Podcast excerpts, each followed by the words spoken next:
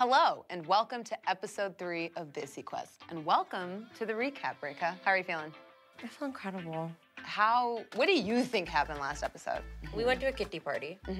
We learned from Priya about her past expeditions in the mountain whose name I totally remember. Rak Tibba. Rak Tibba.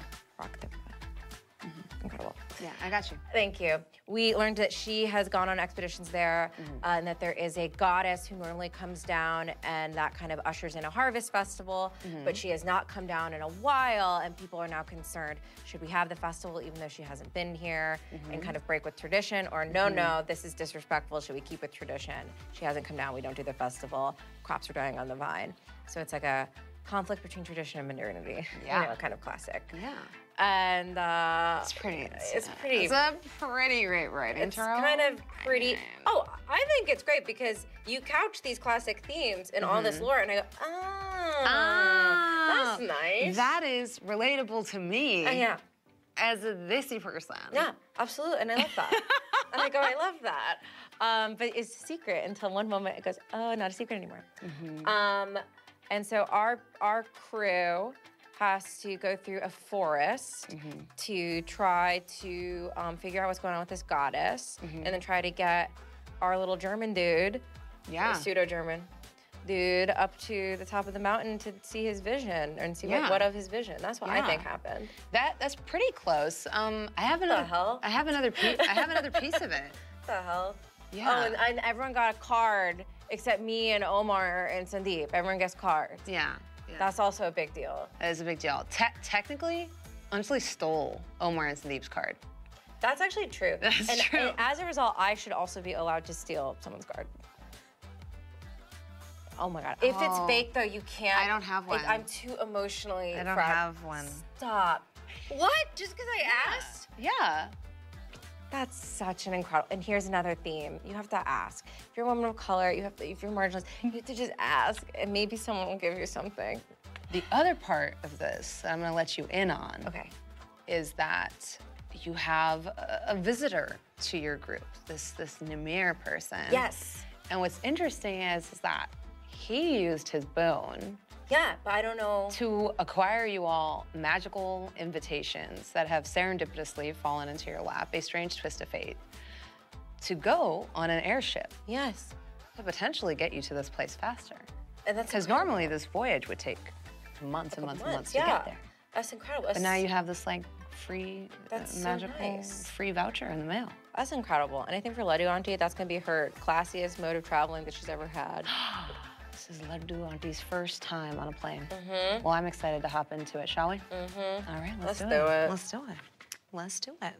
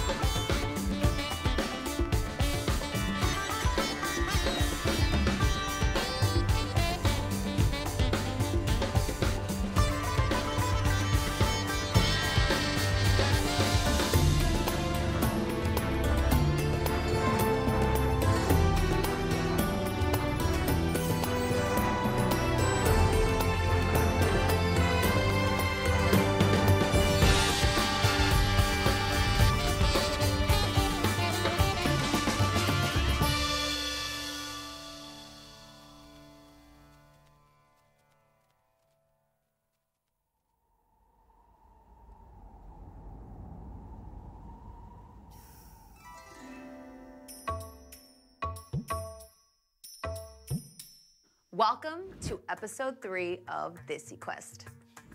We have our wonderful Sky Haveli. I can't. Glorious. I can't even. Ooh. Oh, you just ripped it. What? Oh. Just so we can place ourselves. Yeah. Okay. Yes. So imagine it. On deck a little bit easier. In our minds, the balloon is still there, but for the purposes of manipulating minis and being able to see what's happening, the blimp of it is gone. Yeah. So, you all find yourselves aboard the Sky Haveli. It is a marvel of Vehaarian engineering. It's the first of its kind, meant to make the, honestly, months-long horrible sea journey somewhat more bearable. Now, the project has been delayed several times. There's been so many different hiccups, and you've heard that, oh, it's gonna launch this month, it's gonna launch this month, but it's finally going to embark on its first maiden journey. And somehow, through some magical means, you have acquired yourself tickets. Now, this is like a Met Gala-esque affair. You see this gorgeous, gorgeous airship bobbing gently on the wind. Chand Bay is laid out before you in the Sultana Sea, named after the first ever export of Vehaar, sultanas. Raisins. Oh. Sort of. Thank you. Ish. True. Raisin-esque. Oh. Yeah. Raisinettes. Mm. Oh. Raisinettes. Yeah. Raisinettes. You hear the herons and gulls calling on the wind, and the gangplank is spread out before you. People have dressed up richly for this event. You see people in heavily embroidered saris, lengas, dhotis, all kinds of things. The bandgalas are out in full force. There is a ticket taker at the gangplank who has taken your tickets. There was some mix-up. You're not quite sure what the mix-up was. There were some whispered murmurings back and forth. There's something strange about your tickets, but you made it aboard. And now you are in the air. Place yourselves.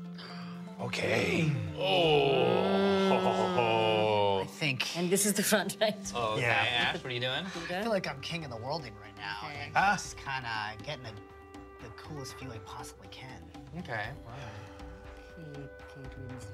I imagine the majority of the other people that are on the ship are they all towards the front, towards the edges, or equally dispersed? I shall be placing them momentarily. Oh, that's gonna inform something. Yeah, I want to be near the person who is piloting this. You're looking for the pilot. This is the pilot. Oh, back there. Oh my God. Okay, cool. Then I'm gonna be. Him. Oh, it's about to get better. Whoa. Oh, I feel like I should wait to place my cannon.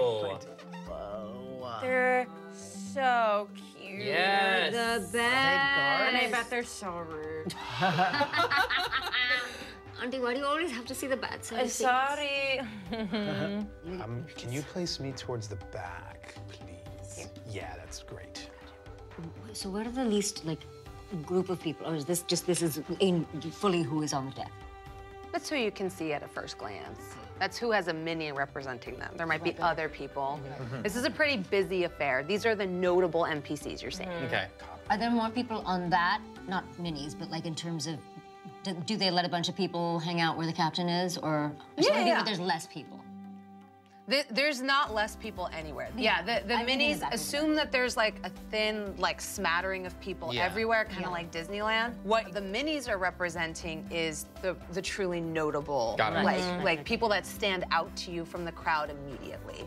Great. There's a band. We'll talk about them in a moment. Once we get all the minis placed, I'll like do a brief description, like talking about that. But yeah, there are people everywhere, unless you specifically are like trying to get into a cargo hold to hide. There are going to be people everywhere. Okay. And for that, you'll roll. Right. Because we're assuming that you've kind of like come up the gangplank and just gone somewhere. Yeah. You're still, cool. You haven't really taken any actions yet. You're just pretending to be normal people on a ship. Mm-hmm. Okay. I'm gonna do what he's doing, but in the back. Okay. Just kind of hiding out. Not hiding, but like avoiding the world's gaze. And I will stand between the big guy and Sitara, Oh, yeah. Because I'm like, who are all these weirdos? Don't go near my niece.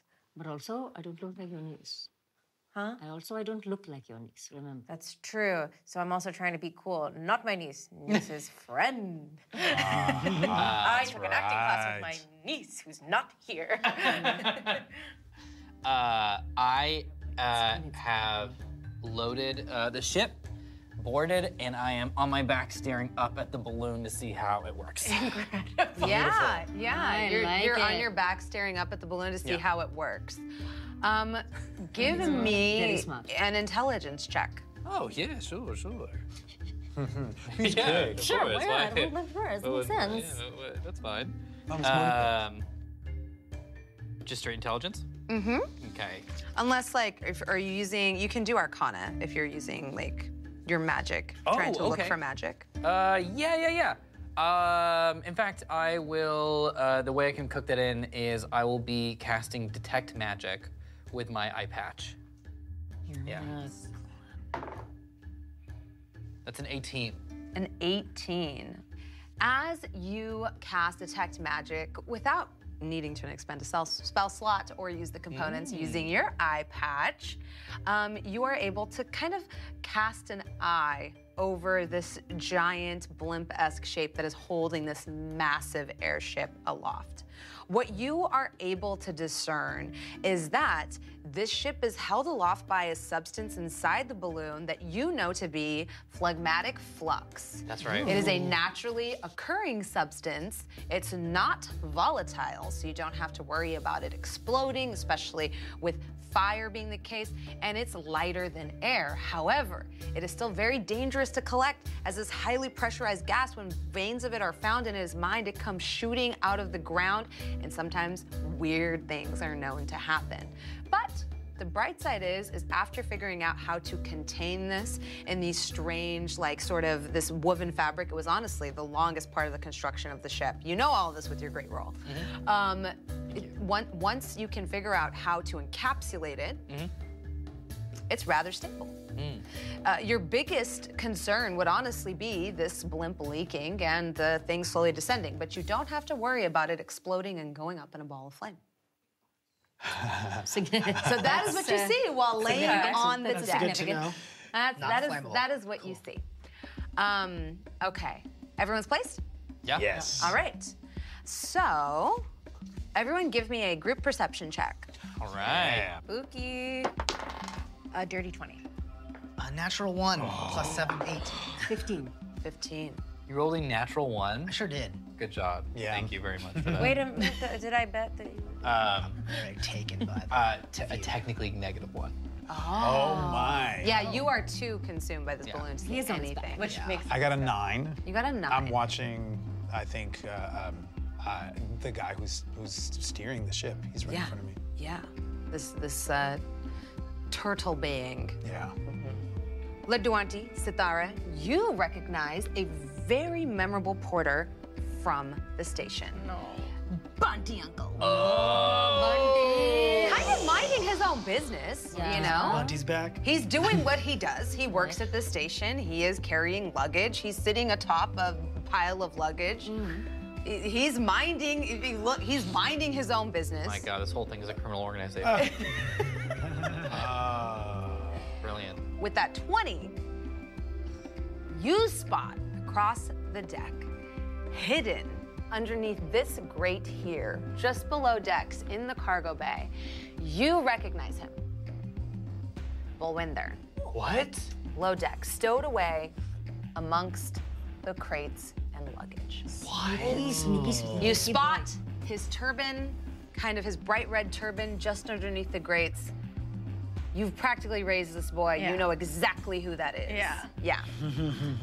You also recognize someone else with that 20. What? And your mind realizes that this is a problem. Oh, no. As you gaze across the deck, you don't know how. No. You don't know why. Now it dawns on you why there was an issue with the tickets. No. Bria has already boarded the boat. Okay. Oh, I love drama. Okay. It's cool. Everything's cool. I got this. It's cool. I got it. The event already placed in her planner. She has made her way here. And Anjali's character looks like Priya right now. Huh. Yes. But I don't know yet. She doesn't know that. Yes. And in all fairness, a little bit taller. A little bit taller. Yeah. It's okay. It's cool. Everything's cool. This might be a time for this to get back in action. Yes. Okay, so we're back. Yeah. And then I'm going to just begin the narration. Okay. So you can put.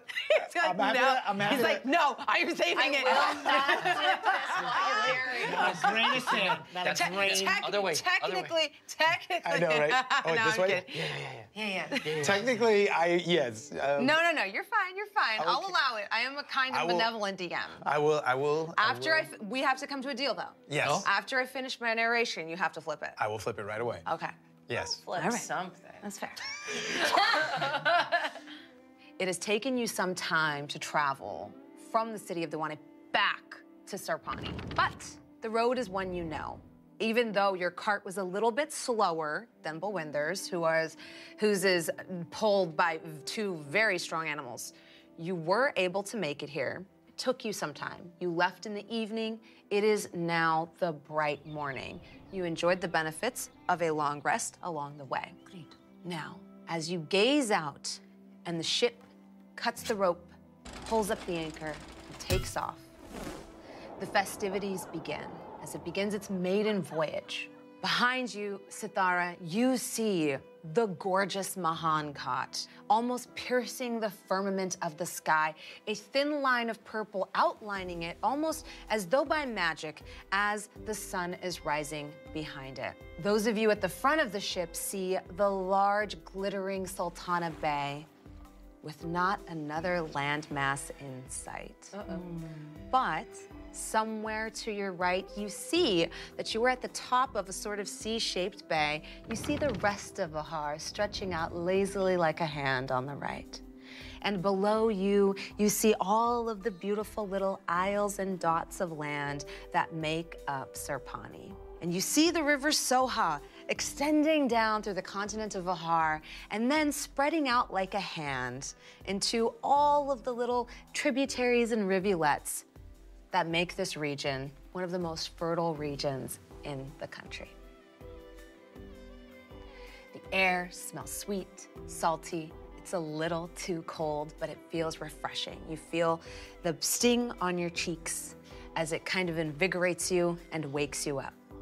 There are vendors plying their wares and their trade, selling chai, selling all kinds of snacks. You ponder a missed business opportunity as you see a woman with the face and horns of a cow named Lily selling her Gharana Foods. She's a licensed vendor, pouring out chai, as you see all these eager faces, like waiting to fill up. She's so busy, she can barely stay on top of how quickly the food and the tea is flying off the shelves behind her. Her hooves stamping around impatiently, her apron whipping in the wind. You maybe even for a moment imagine yourself in that position, doling out laddus to excited people on this brand new adventure to a brand new landmass. And then it dawns on you with that 20. Mahankot is getting further away. You especially know this, being the region expert. You notice the wind, you notice the blimp kind of bobbing you upward as that anchor is released. And you realize you are moving back towards where you've come from, and decidedly not in the direction of the mountain. For this is a scenic route that is going to go out into the ocean, along the shoreline, showing off the ship's capabilities, and then right back. So this is a show. This is a show. Oh, no. It is an event. It is a party. Yes, it is a celebration. So, as this is dawning on me, I am looking over the ship at the land and at the rivers, the sort of fingers that spread out, and just from far away, looking down without the distractions of activity, you can see a thing for what it truly is, which hits me in a weird way because I'm so used to bending down and looking at the moss and the insects really close in order to see them for what they really are. But from here, from so far away, I can see that this, what this is meant to be, this place that has, that's abundant. And it hits me in a new way, the severity of what's in the way of that right now. Yeah. And it's in that moment that I start to realize that this is taking this scenic route and that the people on the ship have no idea. At least they know, we all know that the harvest is in peril. We all know that there's interests that are in opposition to each other, but when I look at the people on this ship, I see people that are ignoring it. Who's the nearest to me? You are. I think so. The two of us. Yeah. I approach the both of you. This ship is taking us the wrong way. We need to course correct. Why would we be guided to come to the ship if this was going to be the fastest way to where we need to go, because time is of the essence? And why would they place us on a ship that's taking the wrong way? I don't know. You gave us the tickets. It must be a test. You know the gods are notorious for doing this. How can we get them to go off course? Okay. What do you think we can do? We could bribe the captain. We could create an emergency that somehow made us go the other direction. Can we see where the area of the forest that I believe the followers are, where we want to go? Can I see that from here? Is it ahead of us? Is it? It's actually off back and towards the side. Yeah, you see one of the three sort of rivers that divides this area that the Soha branches into. And you see, even maybe see the speck of the bridge that goes across it. And on the other side, verdant green before the mountains kind of shoot up.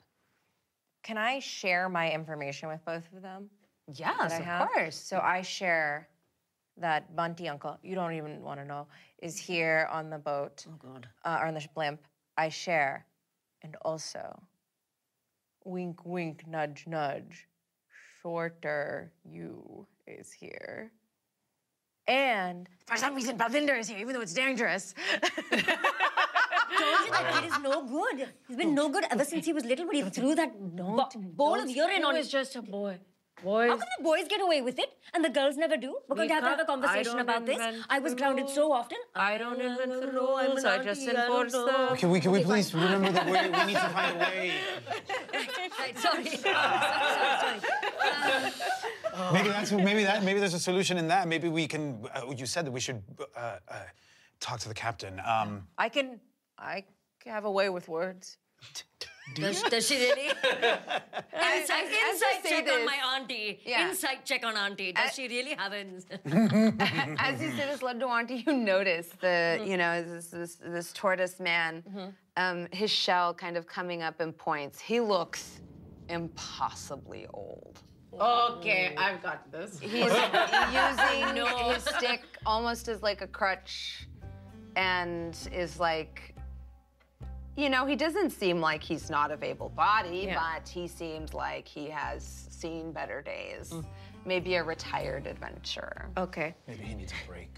Can I persuade him to let me take the wheel? I would like to see it. Okay. Yes.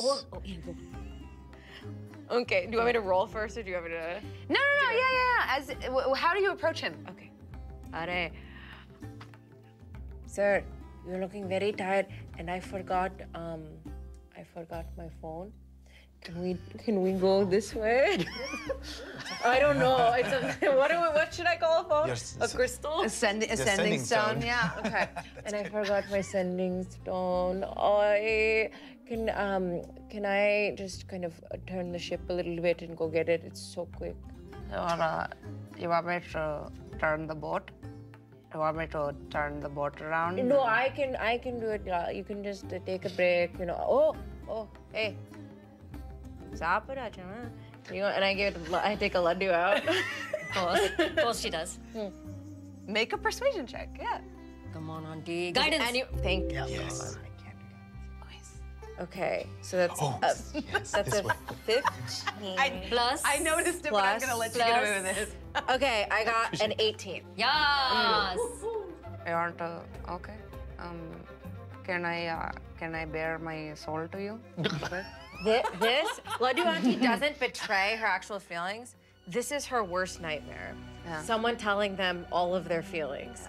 Yeah. This makes her want to die, but she goes. Yes. It's unless they're one of her children, kind of. This makes her want to die. Yeah. She goes, okay, yeah, okay. What are you sad? And then, yeah. Take the wheel. He kind of like starts leaning on the banister as you start taking the wheel, and he's like, you know, I don't want to be here. Okay. Exactly. But I am. Okay. It's the only job I could have. Okay. See, I used to be employed, but I'm unemployed now. Okay, okay. Because automation. Mom. I used to rear sea turtles as mounts. But then, you know, the engineer, they come and they make boats. Now I don't have job anymore. Okay. I don't. Yes. A three-point turn. I don't have job anymore. Okay. No, and sea turtle, they also don't have job. Who's going to rear them now from little egg to big? Oh. Nobody. This is very sad. Laddoo Auntie, I have to say, this is such an incredible vessel. Make a sleight of hand check to see how well. Does anyone want to do I have guidance? Yes. Okay, so that's 15 plus. Wow, like nice. It's like a 16. Mm-hmm. Okay. Too short. Oh. You turn it a little too fast.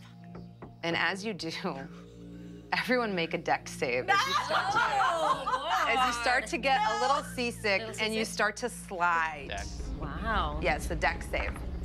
Ayo. No. I should have guided myself, damn it. You get advantage since you're laying down. Hi. Do I have advantage with my tail? If you grab onto the banister. Oh. I think you get a +1 with your tail. I think it's calculated in your just +1. Yeah. Oh, can Jodo help? Can Jodo? He can take the help action. Okay. How is he helping? He's steadying me with his, because he's a big guy, you know, and he's got himself, he's kind of trying to peer over, but it's not quite time. But he's right up against me, so it's almost like a tripod. Yeah, sure. Tripod. I don't know. Okay, good. Thank God. Nope. Still didn't do it. What do we got? I got a 26 plus 1, 27. 27? Why didn't I even do it? Okay, sorry. Sorry, 24. 24. All right, I got a 12. 12. No. You slide 10 feet. From the wheel, so now no one's manning the wheel? No one's manning the wheel. Oh. Actually, yeah, you're up here, he's here. Did he make his mistake? As he's still, as you begin to slide away, he was like, so now the sea turtle, there. I'm still trying to like. You see like a single tear well in his eye. Nobody cares about that. Nobody cared about the turtle. Oh. Turtle are people too. And you start to slide that way. Turtles very specifically are not people. Turtles are people too. He's a turtle. 7. Move. Oh no. Indeed. Okay. Off the boat? No. Man off the board? Oh, no. You are hanging on to the banister from the other side. No. And it's not my fault, importantly. Yeah. Nothing happened that was my fault. Oh, wait, no, because this isn't vertical yet. So you get pushed up against the banister. Okay. But you're not falling off yet. Yeah, this thing isn't vertical. This thing isn't... Phew. It's not tilting yet. This is G-force that you're dealing with. Yes. Okay. I will say that, you get pushed up against it uncomfortably. Your stomach lurches, and you probably even slam against it a little because this is just like the boat swinging around way too fast. Sitara. 7 plus 9. 9. You also move 10 feet this way into Bunty Uncle, who's like just ahead of you and just goes, what? As you like trip over one of his duffel bags, he doesn't even help you up. He just goes, work. Unbelievable. Does Chotu make his dex save? Chotu's with you. Okay, right? Good. So he makes this. So we're together. I got a 17. Oh.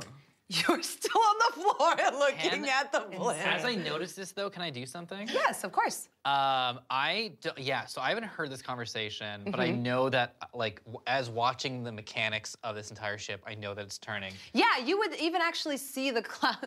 It'd probably be actually a very unsettling moment as you're, like, blissfully watching the blip, and then just you just see spins. The direction of the clouds above you change, and the two suns, like, start to shift in direction as well. Both of them suspended perfectly in the sky, and you realize, of course, with your sharp mind, that the boat is moving altogether too fast in a different direction now. I will, without getting up, just like spin onto my stomach and yell, Eldritch Cannon, go! And I'm gonna quick build another Eldritch Cannon that is going to spider up. This is a force cannon. Okay. It's gonna spider up next to the turtle captain and grab the wheel to correct it. Oh, no. Okay. Give me a sleight of hand check with disadvantage, as now the wheel is in, like, free. It's like going... Okay. It's not like before it was steady. Now it's like... Can I guide him on his disadvantage roll? To touch him? Yes, you can. Let me look up guidance. You have to be in touching. Right? Yeah. You have to be pretty close to do it. Never mind, this touch, 14. Oh. 14. Wow. Wow. Okay, so... Your Eldritch Cannon is able to slow the spokes, so you're not going to move another 20 feet, but it's not able to stop it completely. In fact, as one of the mechanisms comes up and tries to stop it, it snaps off with how quickly the wheel is spinning, while the turtle... Cannon, no! Whereas the turtle uncle just gently says, well, you know, that's what you get. What do you get if you're gonna... You're gonna be like that, and you're not gonna help the turtle, and you want the turtle to help you, and I just you get what you get, you know. My cannon screams. What? And screams? Does it feel? It feels pain. Well, no, but it acknowledges that. Why would you do that? And the auntie goes, same. It's emulating pain. It's still like, it's like your body, the reason you feel pain is it's a protective mechanism, right? It's a function. Yes. I built that into my cannons. Okay. So my cannon screams, which is to let me know that it's in danger, so I would like to bolt up and try to get to the wheel as soon as possible. As it screams, everyone kind of becomes aware that something very bad is happening on the ship. They've already started to shift. They've already started to shift, and they're like, huh, this pilot isn't a very good pilot, but, you know, I'm sure it's fine. It's Vehaarian engineering. And then they hear the scream, and they start to think it's an alarm, and everyone starts to panic. Oh, good. Oh, no. Priya will, let me see here. Oh. We don't know that Priya's here. Oh, did you just check? I don't. I'm ready to try something if you're not. I don't know yet. If I can do it before see Priya. No take backs. Take backsies. What? I'm gonna request something from Jasmine. Oh yeah. I'm right by her. Yes. So as I get up, can I say something to her as I'm rushing to the wheel? Yeah. Do you like? Okay. Yeah. Just a real quick thing. I think like she doesn't even realize you're there because you're laying down.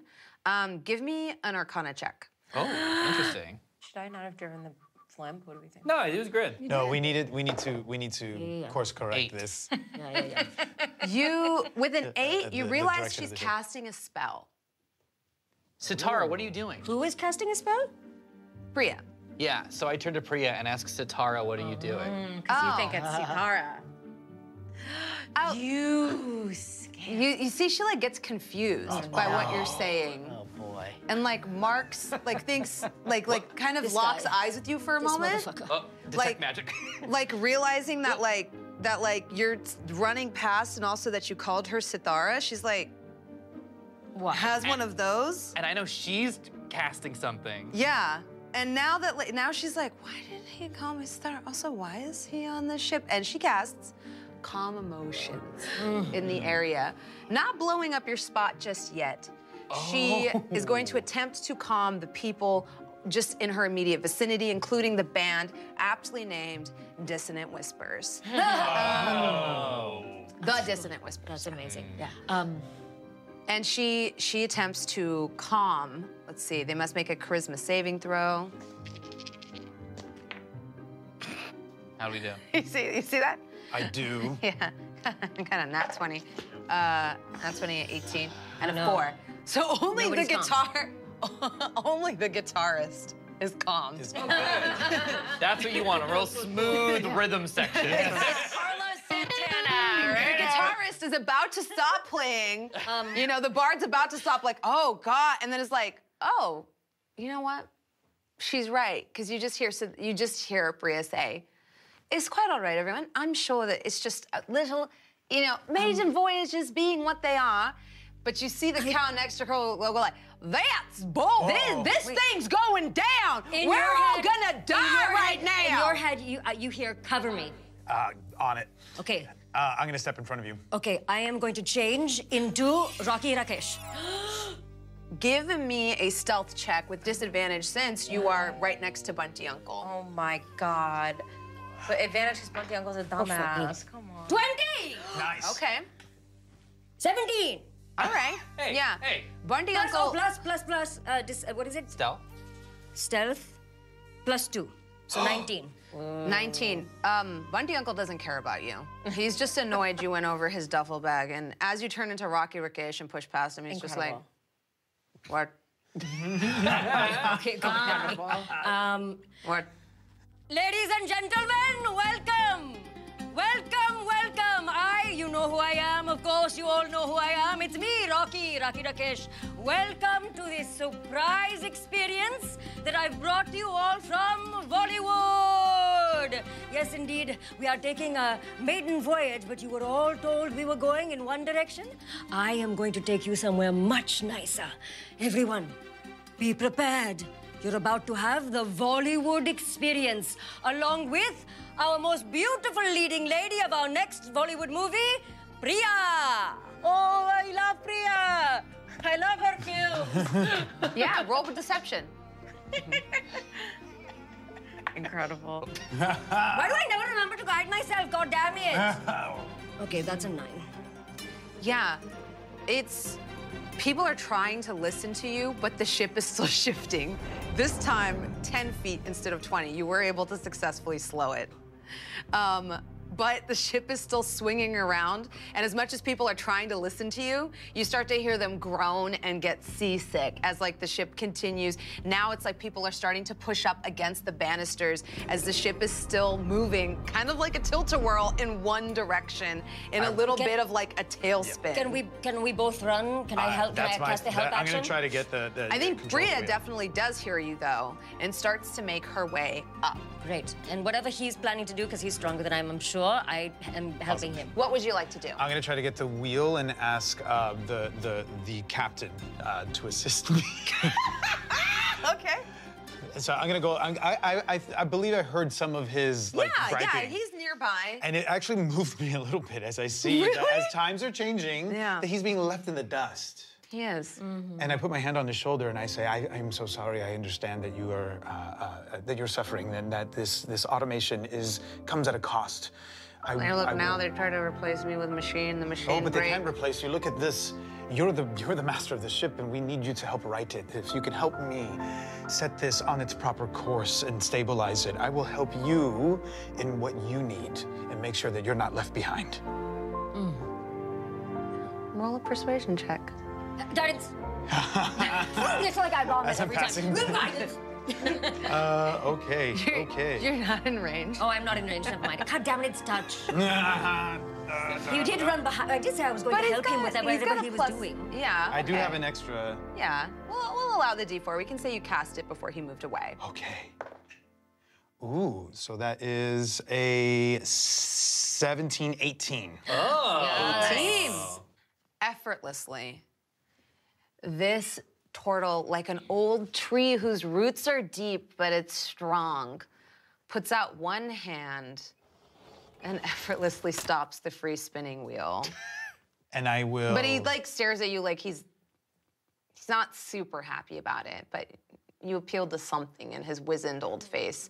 You see two soft green glowing eyes that look tired at life, kind of look back at you. I don't even want this job. Everybody's saying, let me do it. If you want to do it, just, you know.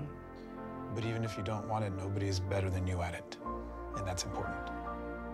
And as I say that, I put my hand on his shoulder, try to reassure him. He leans in for a kiss. Oh, no. Yes! Oh. He's proposing again. He's proposing again. You put your hand on his shoulder? I did, yes. Yeah, no. He's like. Well, I'm still getting used to some of the human interactions. I'm used to touching moss and squirrels, and I wish I was playing the kind of character that'd be like, come here. Mm-hmm. But that will take me a little bit aback. Yeah, no, it's fine. And I still try He is misreading the situation. And, misreading it. No, uncle. We're dead.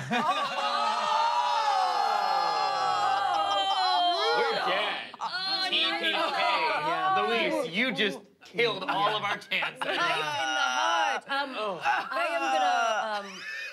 I am going to walk up, as that's happening, I'm going to walk up, Rocky's going to walk up to the turtle, and as I see this magical moment happening, and put my hand on his back, like slap my hand on his back. Mm-hmm. Arey bhaiya, you're doing the perfect job. Look at you saving all of these people, just like the hero in a Bollywood movie. Congratulations, I'm going to put you in my next film, you know. Okay, the bhaiya is helping the uncle, not her. I know. I'm going to back away. Back away slowly. Yeah. Okay. I'll do it. I'll stop the boat from falling. Please, thank you. Now, there's a part of me that wishes it would just go into the sea, but I won't do that today. Please don't. After all, you're still on it, and I need you in my next film. I don't want to be in the movie. Okay, what do you want? The sea turtles. Oh, the sea you want to spend time? I know a lot about the sea turtles. I've spent some time studying them. The giant one that you ride on? Mm-hmm. You like them? I do. I studied their mating very closely. Listen,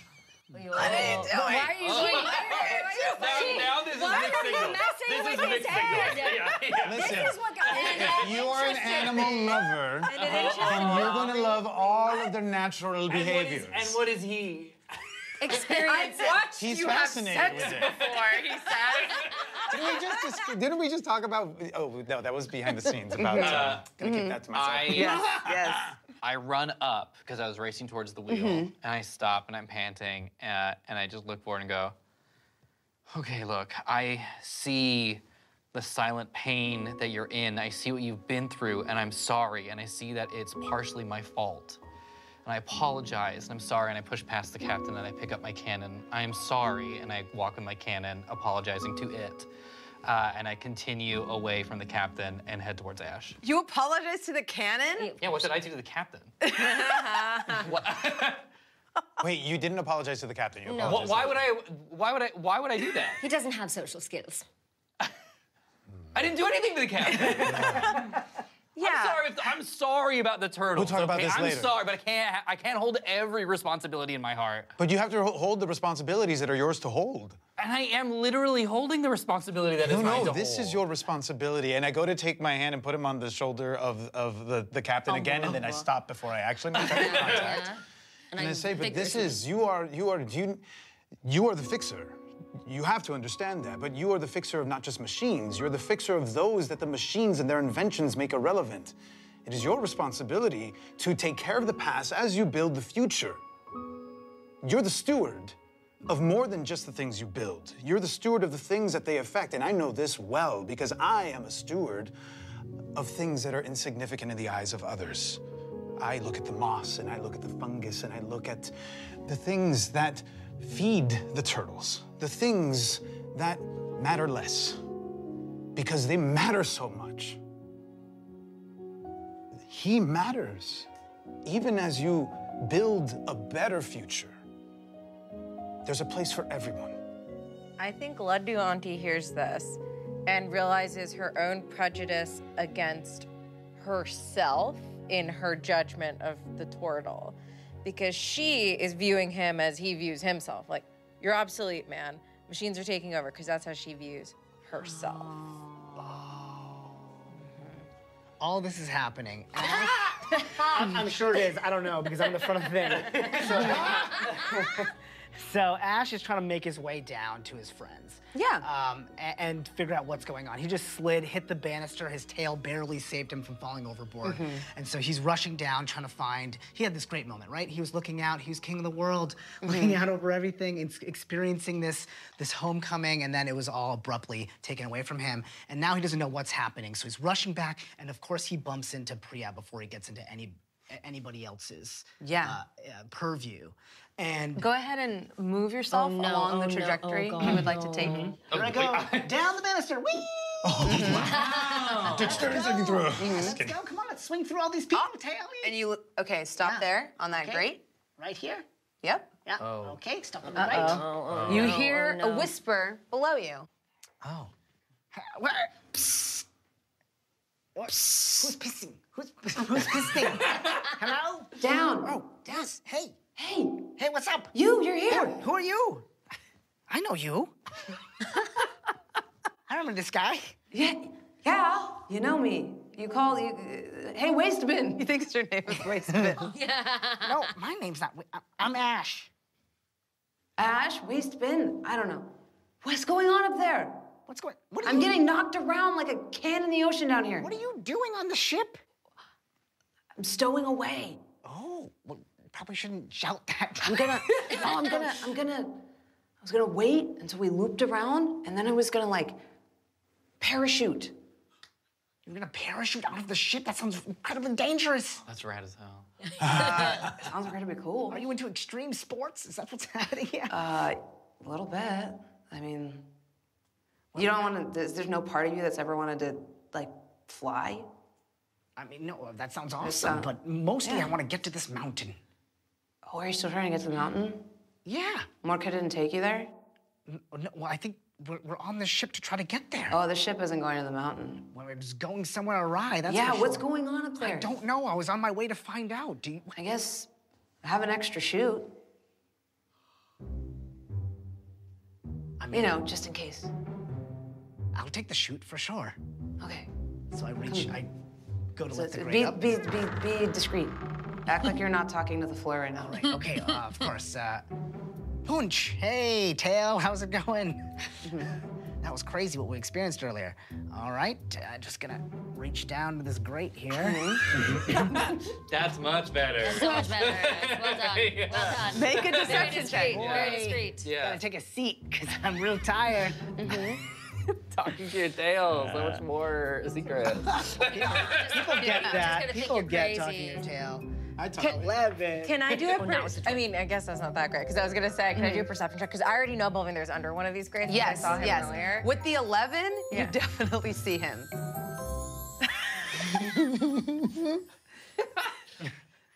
All right, just sitting on down south and relaxing on the old ship here. I'm gonna walk toward them if I'm allowed to. Yeah, of course, of course. We reach. Come on, make it quick. Maybe you can't. Make it quick. I think everyone's buying it. Murkha, you're not here anymore. Nah, I'm re-evaluating my life. Okay, you're here. Laddoo Auntie comes down here. Hey, what are you doing? Laddoo Auntie! Hey, how's it going? No, Balvinder, what are you doing?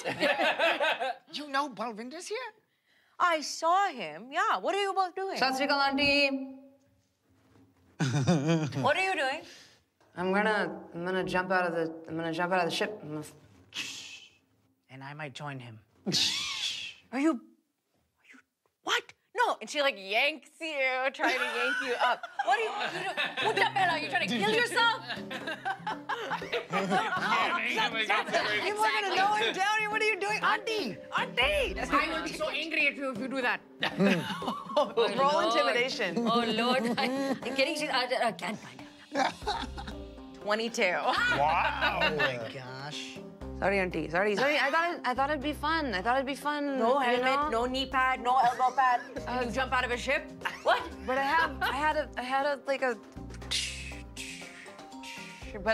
Oh, you had a piece of cloth? Oh, wow. Oh, okay, everybody had a piece of cloth. Oh, incredible, you had a piece of cloth. Okay, that'll save his life. So you don't want me to jump out of... Why do you want to jump out of a ship?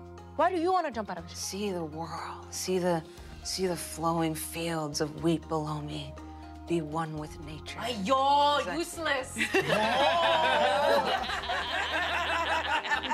You can see wheat at home. I have a lot of wheat. You can hack in the backyard. Okay, and you can help me make chapati, but you won't. You say my chapatis aren't round, and you say I don't do it. They look crazy, yeah.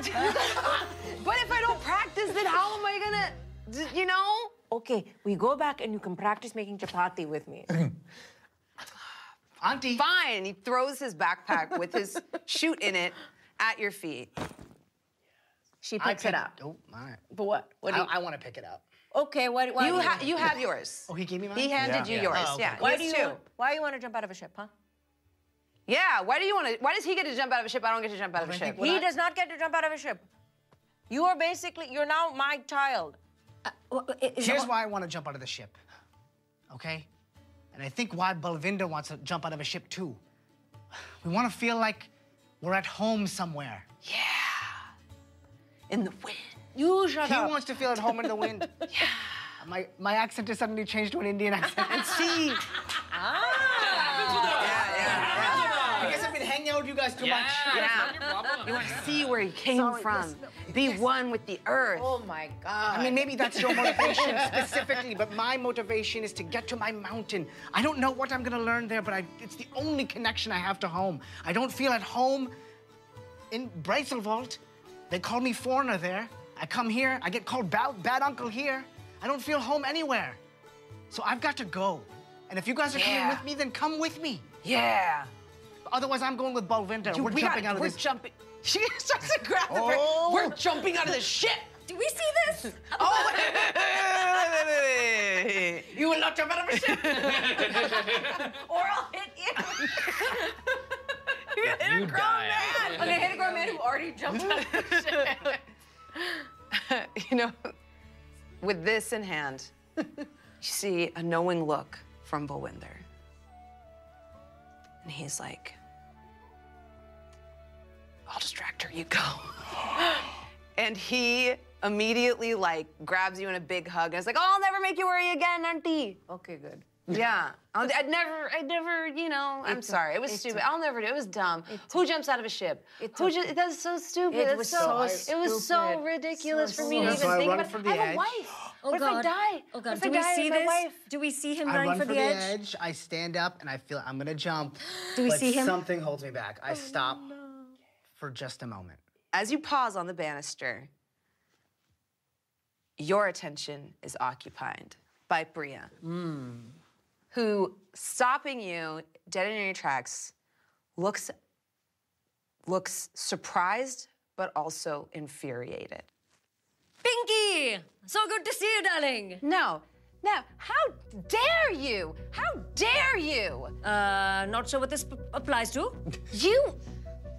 You fired one of my best friends, and then you cast me in his spot, and you didn't even tell me. And you gallivant about the set with different women every week, and you lie to people. You lie to people and say, oh, I'm single. How dare you make a fool of that woman? How dare you conduct yourself this way?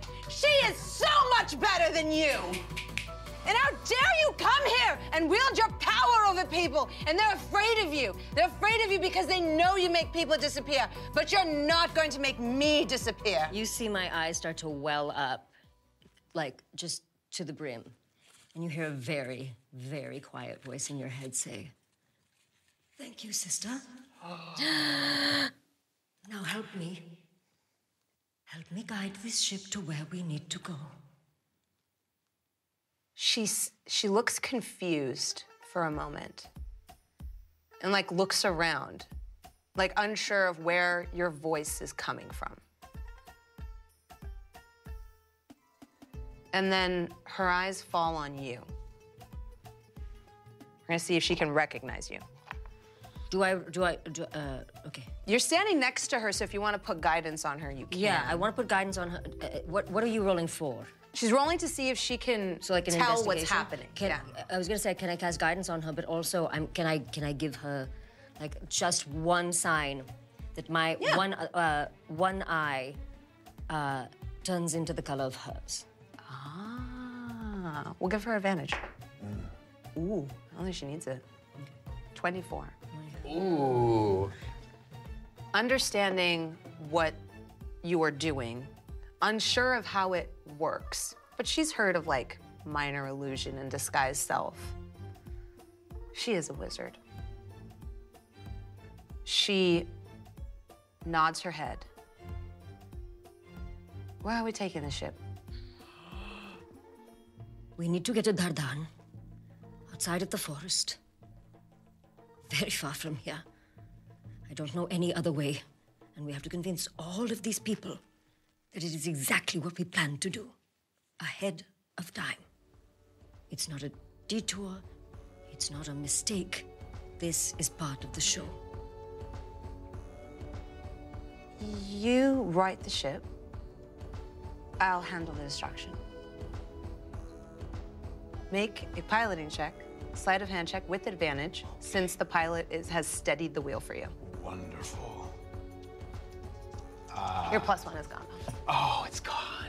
Oh, tis gone. But is he standing right next to me? I'm right next to you. Oh, that is. You made good use of it, though. Ooh, I will miss it. Sleight of hand at advantage. I will take that advantage. +1d4. +1d4. I did that. That is a dirty 20. Dirty 20. That's my boy. The ship starts to gently move in the right direction instead of moving, you know, way too quickly, almost like starting to tilt at a 45-degree angle. You're able to steady it. The balloon above you bobs a little uncomfortably. You probably notice it. You see a little slack in the cables, makes you a little uncomfortable as the entire thing kind of starts to go like this, and then it levels out. And as it does, everyone stops moving, and Priya begins to put on a show. And you see, that is how amazing our vessel is, designed by Murkha himself. We actually have an anti-capsize system, fail-safe, put in place. and you know, it really is just the pinnacle of Vehaari engineering, isn't it? I actually don't really respond to that. Oh. Now, normally, I would bask in the miracle that is mechanics. Mm-hmm. But I kind of just like, yeah. And I head towards Ash, who's standing at the edge of the ship itself. Mm-hmm. And I do give, like I don't want to be like passive to Priya at all. Like I do acknowledge like this is like a masterful use of the situation. So I'm just like, oh, absolutely. It's state of the art. And I then just go and stand next to you quietly. I barely notice that you are there. I'm staring out.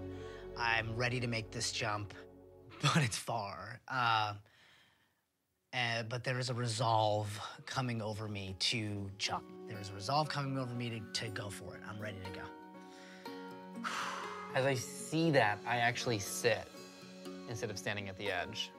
It's so interesting, the idea of aeroplanic technologies, because we're gonna fall no matter what, but you get enough people together, enough resources, enough science, and a little bit of magic. And when an entire crew works together, that fall is flying. They're trying to convince me not to jump.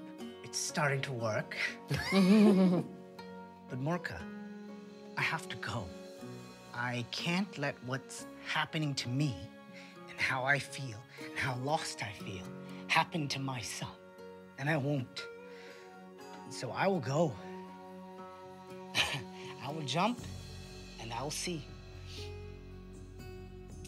If that's what I must. Because I won't stay here. I built a child. And In the moment that I did that, I realized that I wanted to put all of my skills to building a better world, which I thought required welding.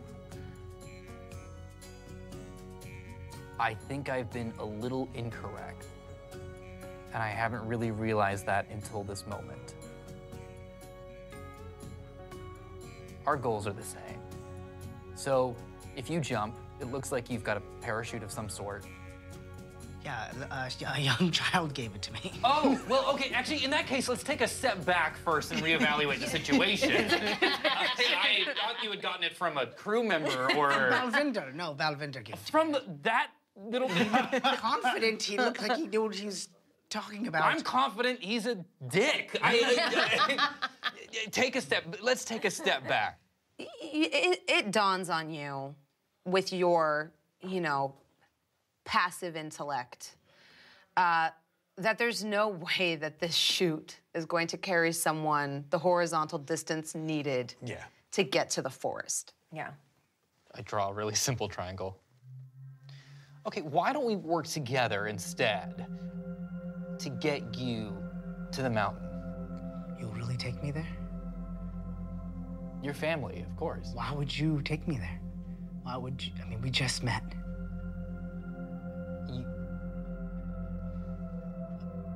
And Murkha, who's always so fast with his words, really struggles to find the way to verbalize the statement. And it takes him a couple seconds.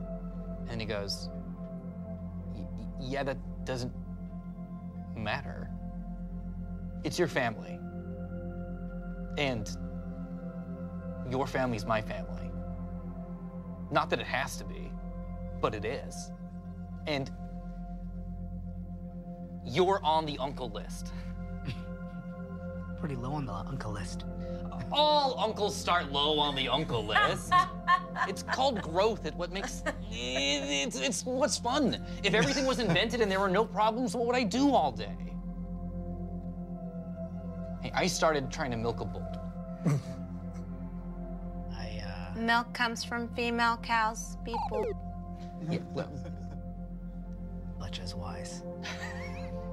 It's so beautiful. I sort of am playing with this, this bracelet on my wrist, and it's from my son. Mm-hmm. How old is he? He's 3.5. That's a good age. And he's never met his grandparents. Oh, I see. I don't know why I trust you, but I do. And I take off my backpack and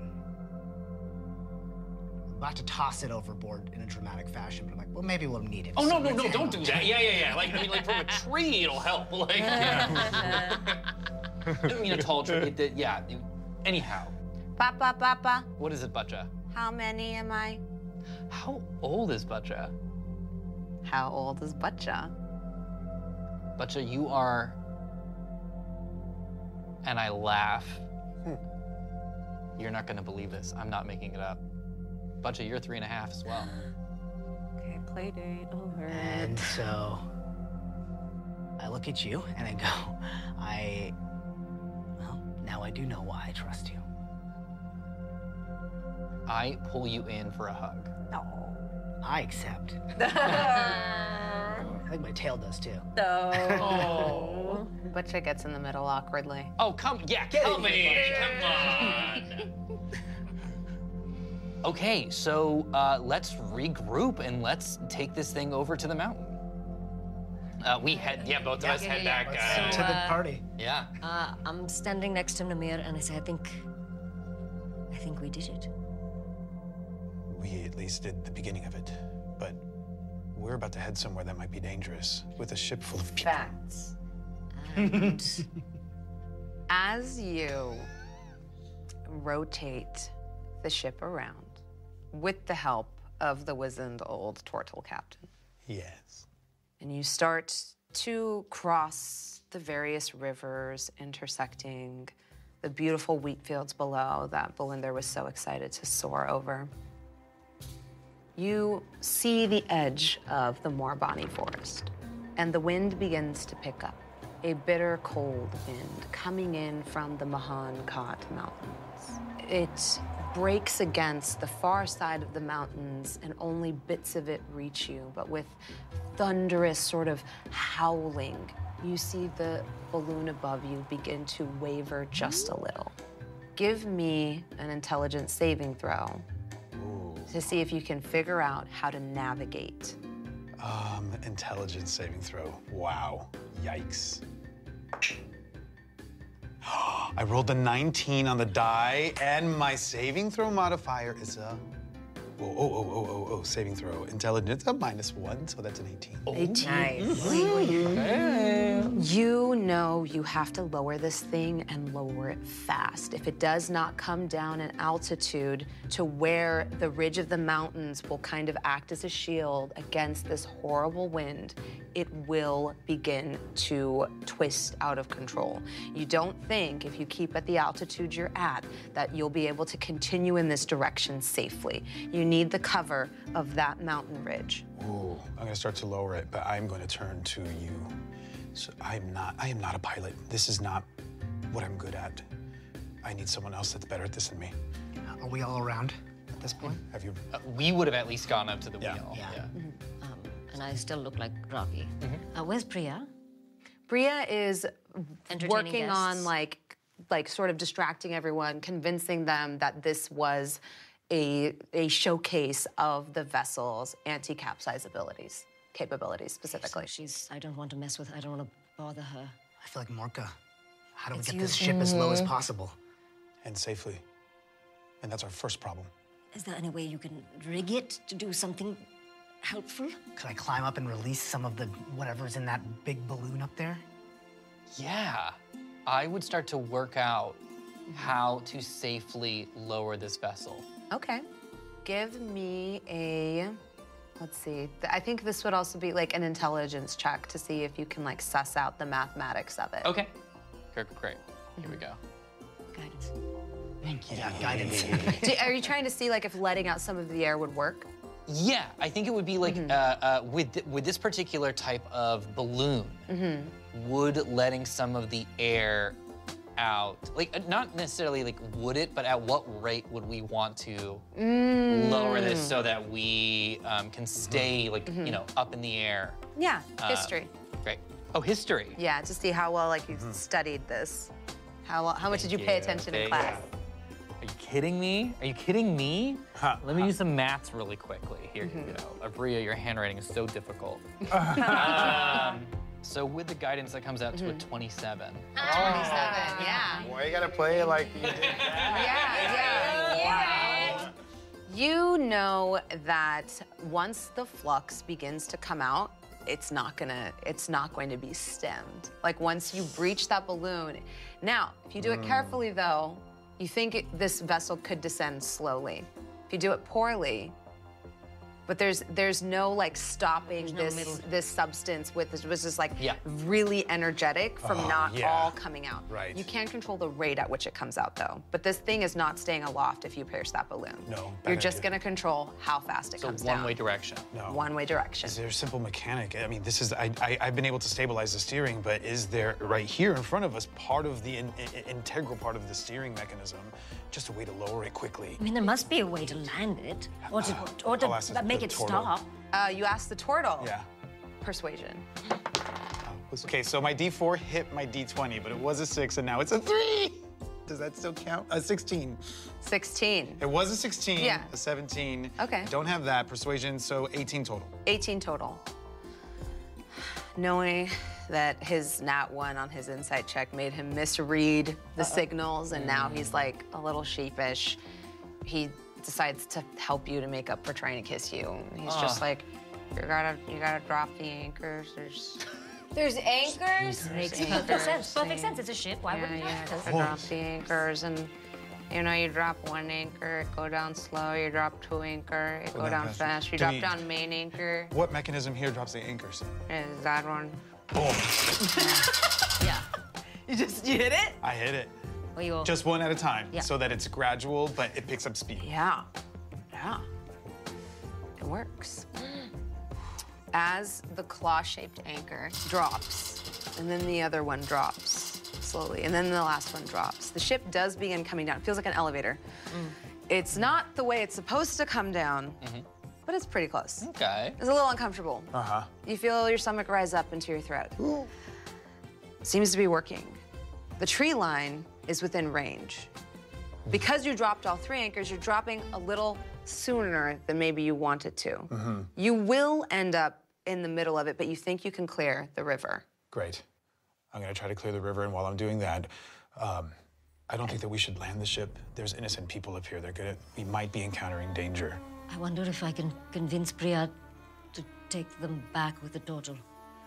We also have to get to the mountain. From here, now that we're getting close to the tree line, does it seem possible to go from the forest with the airship from the forest to the mountain?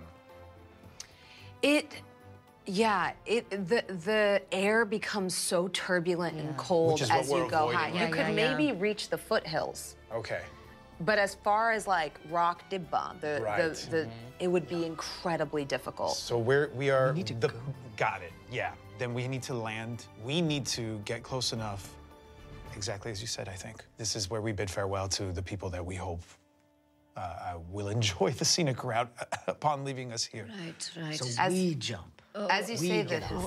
And leave them with the ship, is that what you're saying? Yes. As you say this, the claw-shaped anchor catches on something. Oh boy. You hear it scraping along the ground. You see the ship slowing, and then you hear it very far in the distance on the wind. What the f? And as you look over the side of the ship, you see a small cottage being dragged along by the giant anchor, carelessly dropped in front of it as the weight of the ship pulls it forward.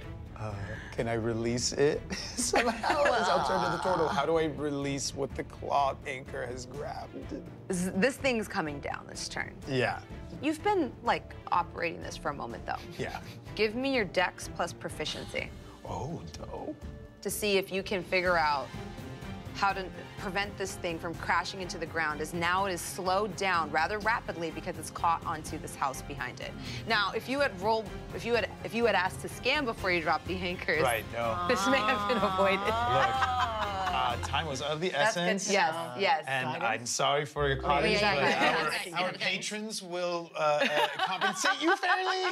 Luis, you have guidance as well. Natty 20. Oh, okay. Plus a bunch of things. Which is a total, plus a bunch of things. So 26 plus, it's a lot. It's perfect. The anchor rapidly kind of catching on this cottage, slowing you down greatly. This could go very bad for you if the airship were to crash into the tree line. But it doesn't. You land it perfectly where all ships do quite well, in the river.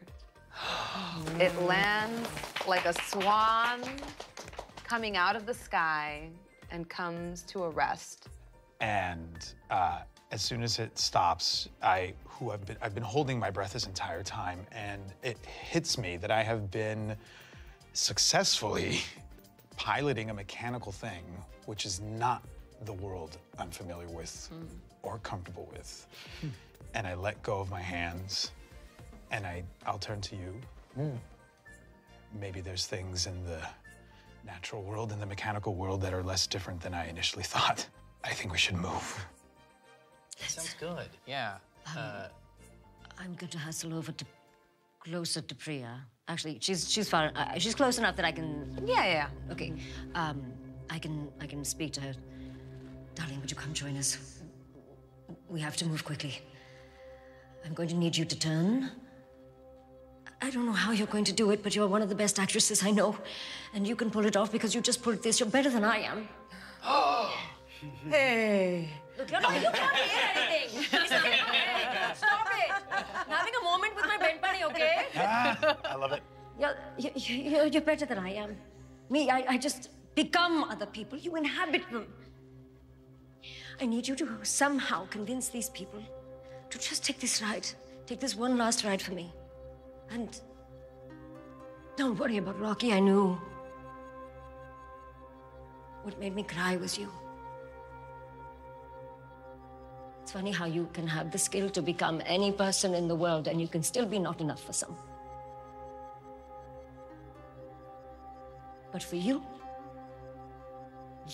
I feel like a princess.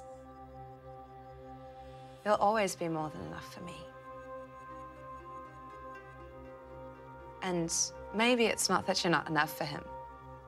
Maybe it's that you're too much. I've got your back on this one. Go. Thank you. Shall we? Yes. Ladies and gentlemen, I've been called away, unfortunately. You know, some things happen on films these days, a little bit of an emergency. I'm going to go away and leave you in the capable hands of Priya, and she will guide you all back to port. Here has been your Bollywood experience. I'm Rocky Rakesh. Peace out! Can I say that Laddoo Auntie, as on their way out of the ship, she clocks Lily, the vendor, and she's been looking at her the whole time. She's, would you like to buy something? Oh, no. But I got peanuts, I got chukris, I got all the good stuff, all the hits, all the classics. I noticed you've been staring. Yes. I noticed that when the ship was wobbling, I don't know who did that, probably not me, but you know, you're serving people and making them happy and the whole time. And how did you start? How did you start to work here? Well, there was an application that opened for people that wanted to have a contract with the airship company, and I just submitted it, you know. All I had was my mom's cha recipe and you know, the will to make people laugh, and here I am, you know. You probably need a degree or something, or something fancy like that, or no? I don't have any type of degree, you know. Those big universities in Duane never really appealed to me, none. Yeah. Okay, well, you know, if you want to give me your information, you know, that would be okay. Yeah. Yes. And the information for the application, that's okay. I could definitely do that for you. Okay, that's okay. It's not a yes, it's not a no. Oh. It's the Indian head mom. And she pockets it. And our party disembarks, makes their way to Morbani Forest.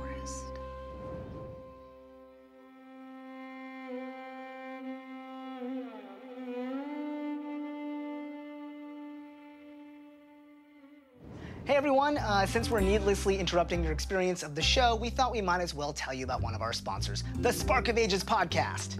Seriously, Sandeep?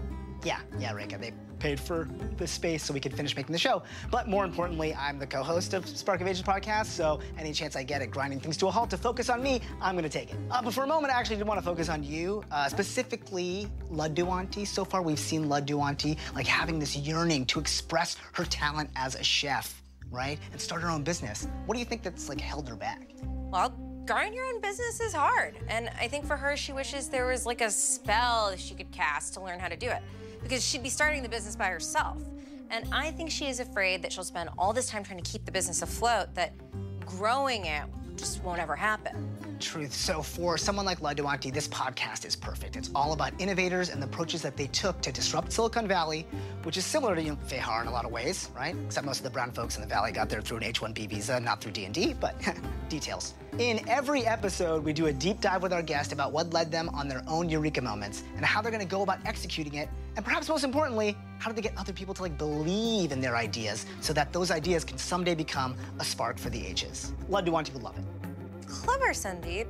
Getting all these people to pay attention to the Spark of Ages podcast by implying that their favorite character would love it. Do you want to be the co-host of the Spark of Ages podcast? Co-host? Host?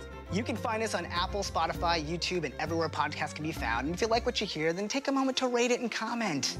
Hey, what's up, everyone in podcast land? I'm Rekha. I'm also Rekha. We have an incredible guest. Oh, my God, she's incredible. She's been in movies, TV, podcasts.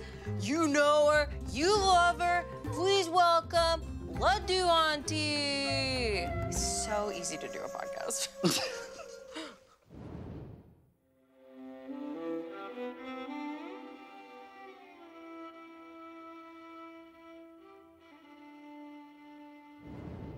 Welcome back. Oh. Look at it, look at it, look at it. So cool. You find yourselves in the flooded forest of Morbani. This jungle, you know, the land is treacherous. It's almost, you know, like moss that's thickly grown sitting on a river, which means there's places where you can just sink and continue sinking. Oh, Artax. Yes. You see in the distance the ruin of a fort. And as you kind of enter the gloom and doom of the tree line, these gorgeous trees, they're expansive, you know, sort of maze-like root structures stretching out underneath them. You become bathed in this soft green glow as the sunlight is completely blotted out here. And instead, you are left with the dim light kind of coming off from motes in the trees, reflecting from the water and the lily pads and lotuses that themselves. But what really stirs you is the silence. Your footsteps are padded as they land on this thick, mossy floor. And only the most adept among you notices the wildlife hidden so adeptly in this area. For truly, you have left the realm of man and entered the realm of the beast. Okay.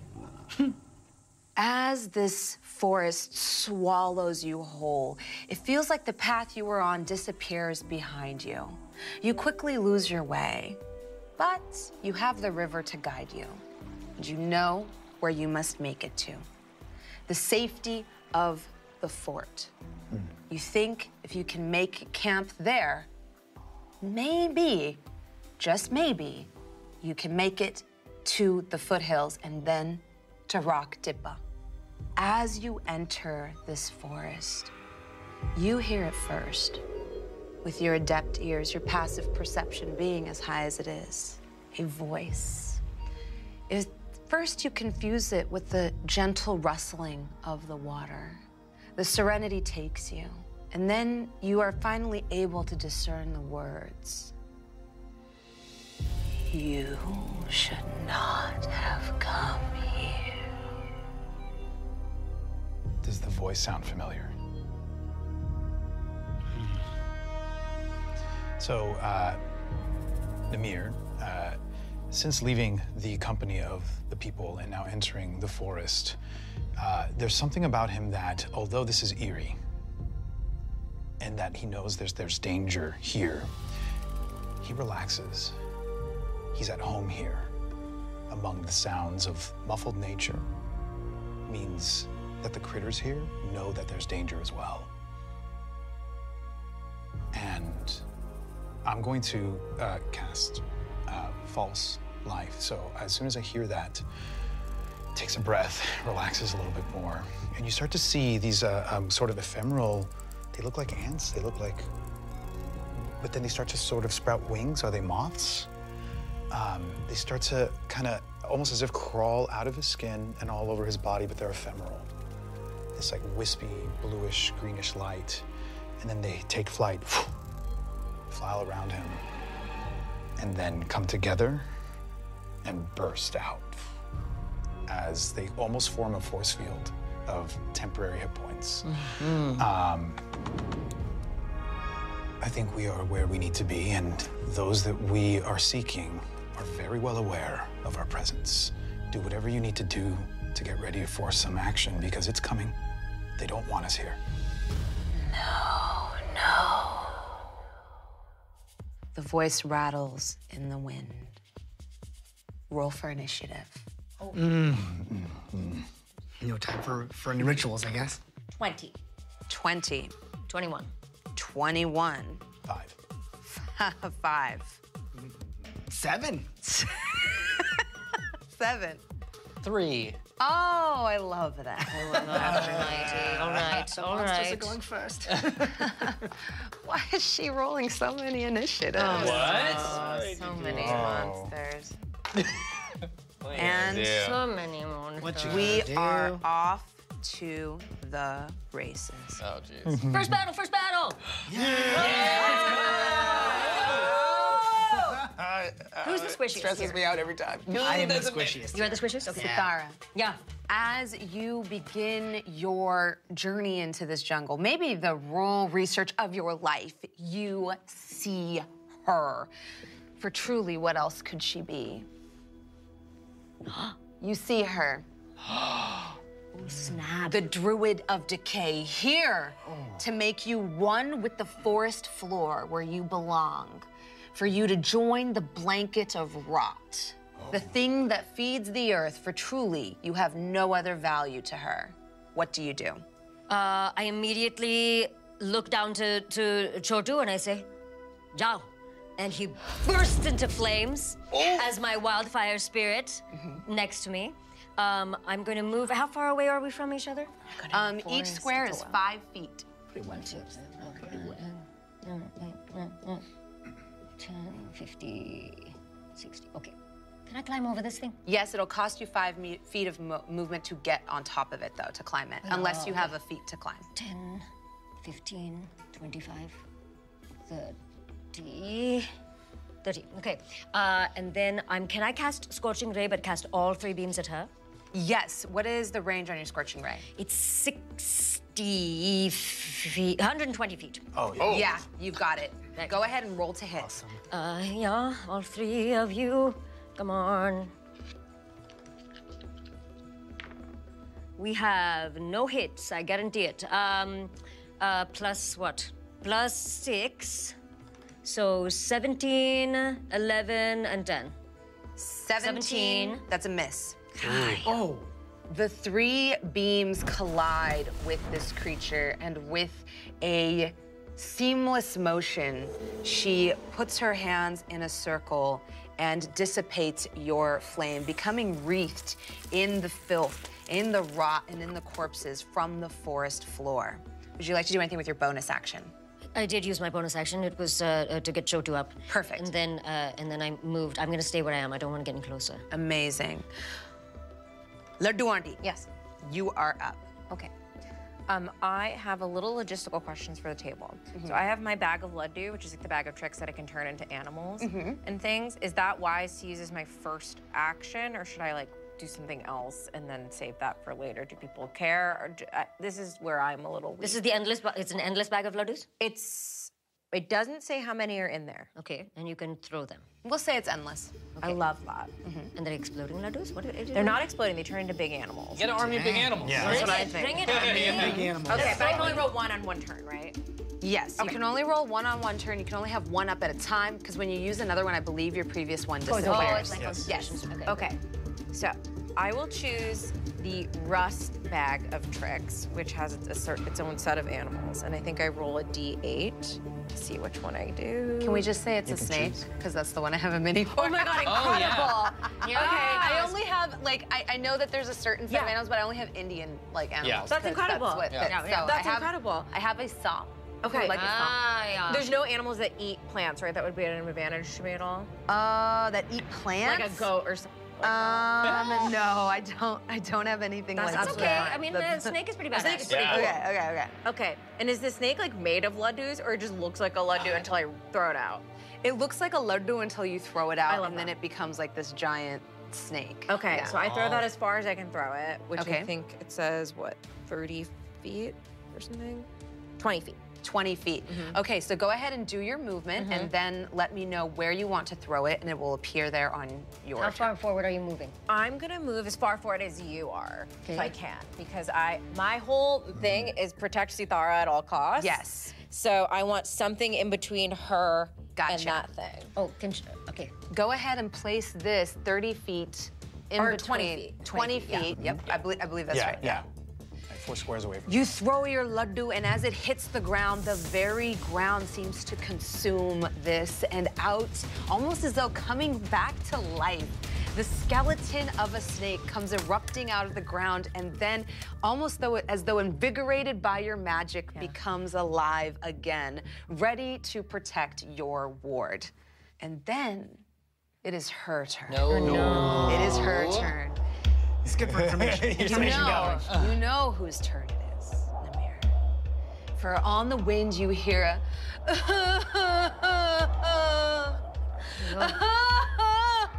Oh, man. Don't cry. From the river, no motion. Wow! Emerges Soha. Oh, that's a god. And as she does, oh my gosh, in this circle, she rouses the waters royal. They begin to gurgle, and they begin to sort of like. You hear like birds that you didn't hear before, mosquitoes that have been like gently flapping in the wind. Everything starts to whine. Ooh. Everything becomes disturbed. The very air trembles. And the wildlife becomes hostile. Ew. No. Oh. And then, Ash, it is your turn. Who's our squishiest, folks? Namir, you're on deck. Besides me? Probably me. Probably you. Yeah, the three of you, the two of them, I think, are pretty squishy. Okay, this is my first time playing a support class, so you guys are gonna help me out a little bit. What I'm thinking about doing is blessing people right now. Like, bless is a very good move. I would bless. And I want to bless. I would assume bless the people that can throw the most attack, right? Like that's what we're. That's because they'll land more often. They'll land more often. So I'm thinking. You have some range? I do, but I've just gone. So if you want to get someone who, it's up to you. I do have range. I know, but isn't it for... I have range. It's concentration. It'll be ongoing. Okay. So it'll just be until you take damage and your concentration drops, they will continue to get the bonus until you cast another concentration spell. Okay, great. So I can do it to 3 creatures of my choice within 30 feet of me. Are you guys all 30 feet? Okay. Who do you guys think? You see me pull out my bow and ready an arrow, and I'm knocking 2 at the same time. That's pretty cool. What else you guys got? So I'm gonna bless you, I'm gonna bless you, and you're kind of more... I have 41 hit points. So. Yeah, she's our tank. You know, she's our tank. Auntie's okay. Yeah, she's also our tank, but she can also reach. Yeah, let's bless these. Boom, you 3 blessed. Perfect. Which feels apt. So Ash mispronounces all the gods' names and blesses the 3 of you. Excellent. Perfect. Would you like to do anything with your bonus action? I just would like to move it for cover. Yes. What there is half cover behind that stump, full cover behind the trees if you can make it there. Okay, and these trees, yeah? Yes. Okay, I'm gonna stay with my party and just go half stump behind these guys for now. You now have half cover, granting you a bonus to your AC. Awesome. With that, it is Soha's turn. Soha just kind of moves along a line. So she's going to move forward 5, 10, 15. She can go diagonal because she's in water. I think it's there. Okay. And then she is going to wail. Oh boy. Oh no, she's going in alignment. Give me a, as she like points her lantern up, give me a wisdom saving throw. I'm gonna guide myself. Oh, I can't, because I have a saving throw. But you're blessed, and that will work. You are blessed, right? T4. 14. Do I have anything else that you see into the lantern from across the field, or from across the marsh, I should say, and you see for a moment a woman drowning in the waves, but you are able to keep your resolve. Oh man! Nice. Namir, yes, you are up. So Namir stepping forward, just to get a clear. He's going to step to the left, and he has his bow out, and. These are natural creatures, and I know I have a reverence for Soha, but this feels off. And give me an insight check. That's gonna be a 15. 15. With the 15, you put together that Soha herself is not a evil entity. Mm-hmm. She is simply going through these motions. She is mourning a great loss to her. You put together, you think maybe something else is taking advantage of this, preventing her from moving on. Mm. Mm. I will share that. She's in trouble and I don't want to take her out. I'd like to help her if there's any way. I'm gonna then target, because I don't know who that is, and I am a man of nature, but I'm also a fighter. Yeah. So I'm going to turn my attention on the druid that's on the stump, and I'm gonna cast Hunter's Mark. Okay. Go ahead and move the figure forward. Yes. How many? Me. My range is 120 feet for my bow, so how far forward do you want to go? I want to keep my distance. I can see what they do, so I can just move to the left just to get line of sight. Yeah, to get line of sight. You have to go one because he's there, right? You can't occupy the same space, or can you? No, I'll go past him. I can go through him. Gotcha. So I am gonna make my first attack. Longbow. Oh, my range is 150 feet. Jeez. And I'm blessed. That is gonna be a 26 to hit. That's a hit. It's 13 points of damage. Yeah. Okay. All right. And my second attack is going to be the same thing. Okay. But before this one, you see that these insects that have been on me, they keep shifting as if they're, are they beetles, are they ants, are they moths? But then again, they take flight.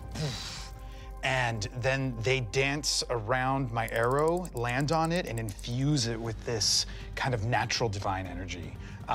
That's my Swarm Keeper's feat. So if I land this hit, I get an extra D6 on this attack as well, but I don't know if I'm going to. This is a 15 to hit. No, that's a miss. Yeah. And you're blessed, right? That's with my bless. Okay. That's everything. So, hesitating for a moment because I actually don't know if I want to have this fight. I miscalculate that arrow and it goes right over the druid's head.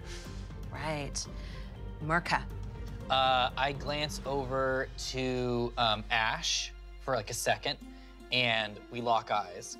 Then I Butcha here, and Butcha is technically an infusion, so I am recalling Butcha, and Butcha will like disassemble, and at the core is like an amethyst that I just grip, and it's not like destroying Butcha, it's like protecting, like almost as if like it was calling to my jacket. So then I'm going to cast, or for my infusion, I'm gonna have Armor of Strength. I'm gonna throw that on me, and then I'm gonna also throw on Repeating Shot. Okay. Then I am going to run my full speed towards the druid. All right. Which will land me here. And then I am going to yell, "Hey!" And cast Catapult. I'm gonna like knock a rock as my like sleeve warms up, and I want to just blast that. Amazing. This is a Dex 13 save. The Dex 13 save. Incredible. Killer. 12. Yay! Oh, okay. Boom. All right. That is that's going to be 14 damage with these shots.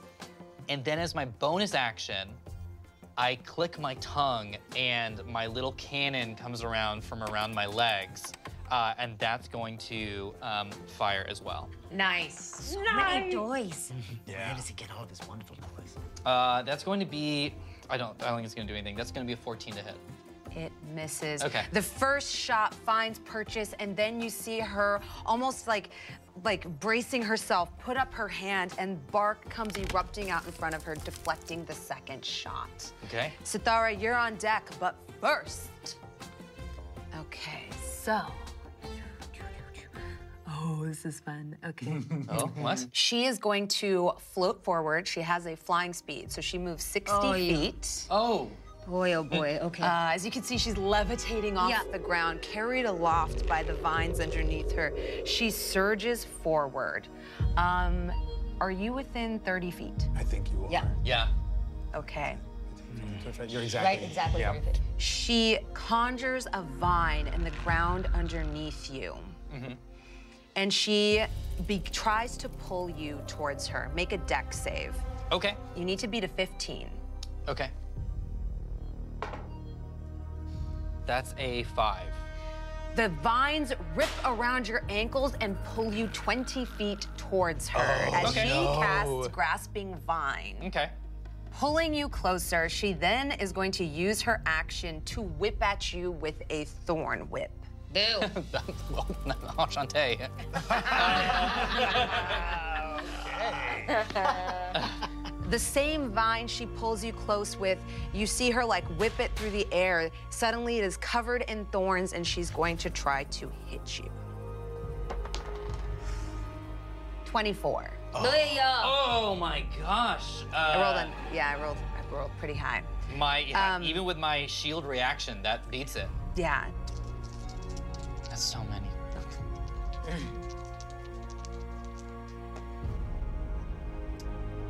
Okay, so you take 9 piercing damage. Okay.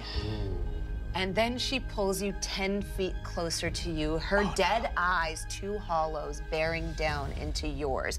You are right next to her now. Sitara, it is your turn. Good.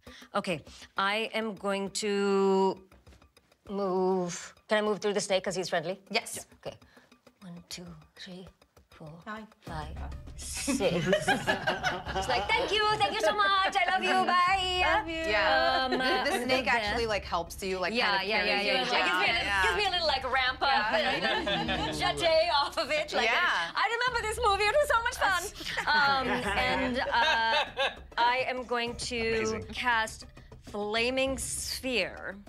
But I'm going to cast it just so that it doesn't, basically so it envelops her but not him. I'm going to cast it here. She makes a dex save? She makes a dex save 14. Oh, I should have done the other one, damn it.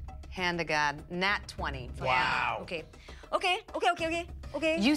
Actually, I'm going to still give you something for this. As the flame conjures behind her, you see fear in her eyes. Excellent. And then you see the forest floor kind of like where you threw the fire, you notice it's just water. And it slips underneath as the moss kind of comes back over it, like kind of forming a film. Ooh. But you did see fear in her eyes as you cast that flame. I will give you that. Okay, so I scream to everyone, to use fire! Fire, fire, fire, fire, fire! And bonus action is gonna be... No. Next, we move on to my fiery friend. Okay. Do we have a thing for him, or he's just with me? He's in your hands, well, he's not in my... He's by my side, let's see, because he grew up since then. I tell him, hut! And he starts coughing. And he pulls up a hairball and spits out a fiery hairball at this creature for flame seed. Perfect. Roll to hit. Who's not in jail? Who's not in jail? That's true. All of you are in jail. You're not in jail. Ha! No, you're not. 24. Okay. 1d6 plus 2 is not good, but he's a tiny boy, but still. Ha! 8. Doubled for 16. Double the fire damage, everyone. Double the fire damage. It's appreciated. Yep. Yeah. You see the flames wreath as this hairball goes flying, wreath the druid, and she lets out a shuddering.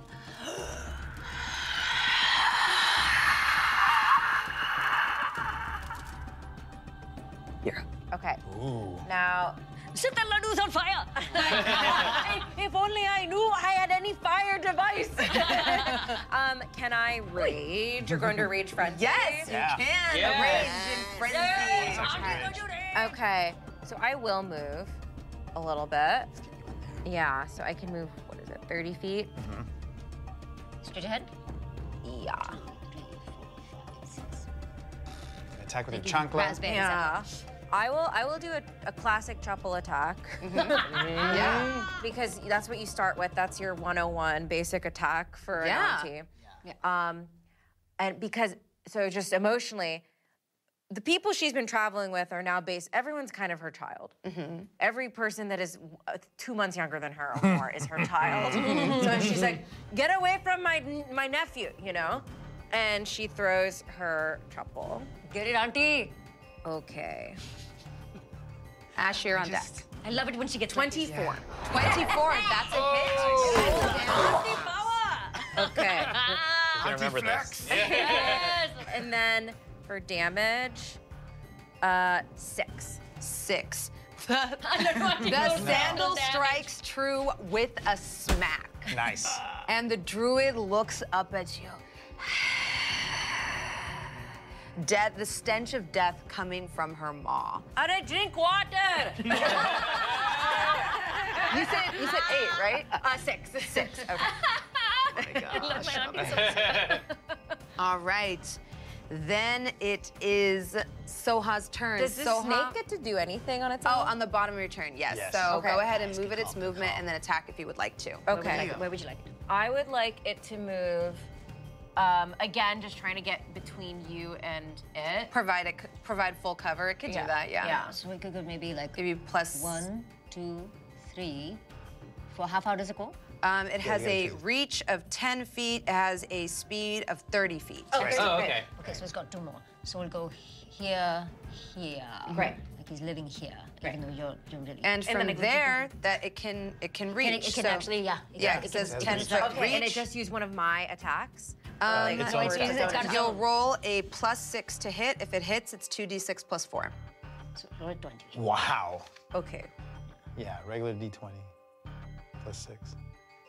Okay. Come on. So that is 15. The snake like reels up to bite at this druid, and the druid, making a withering like glare at it, it hesitates. As she like puts it back in its place. It is then Soha's turn. Soha continues moving along her trajectory. If you don't mind moving her straight down the river. Mm-hmm. Down the river. Okay, what the hell? What the hell's down there? And then she lets out another psychic shriek. The water roils once again. As it does, you see the water come alive. Whoa! Nice. Whoa, no. Look at this dude. And then on the end of her turn, this one's gonna move that way 20 feet. Just one over, and then down. Yes. 2, 3, 4. Yes, perfect. Driven mad, you would notice actually, this creature is now foaming at the mouth, eyes roiling wildly. It comes streaming towards you, but is not able to make it in time. Ash, it is your turn. I want to use my, nobody's hurt, right? No. Right now? Okay. Are you? Yes. Oh, you're hurt, yes, it's fine. But you're fine. Okay, I want to, can I clamber up this tree and then still have 120 feet of range to firebolt at Queen of Decay? Because you do have some monkey genes in you, you are able to climb your full movement and make it up into the tree, giving you perfect line of sight for a firebolt. Roll to hit. Woohoo! Get it!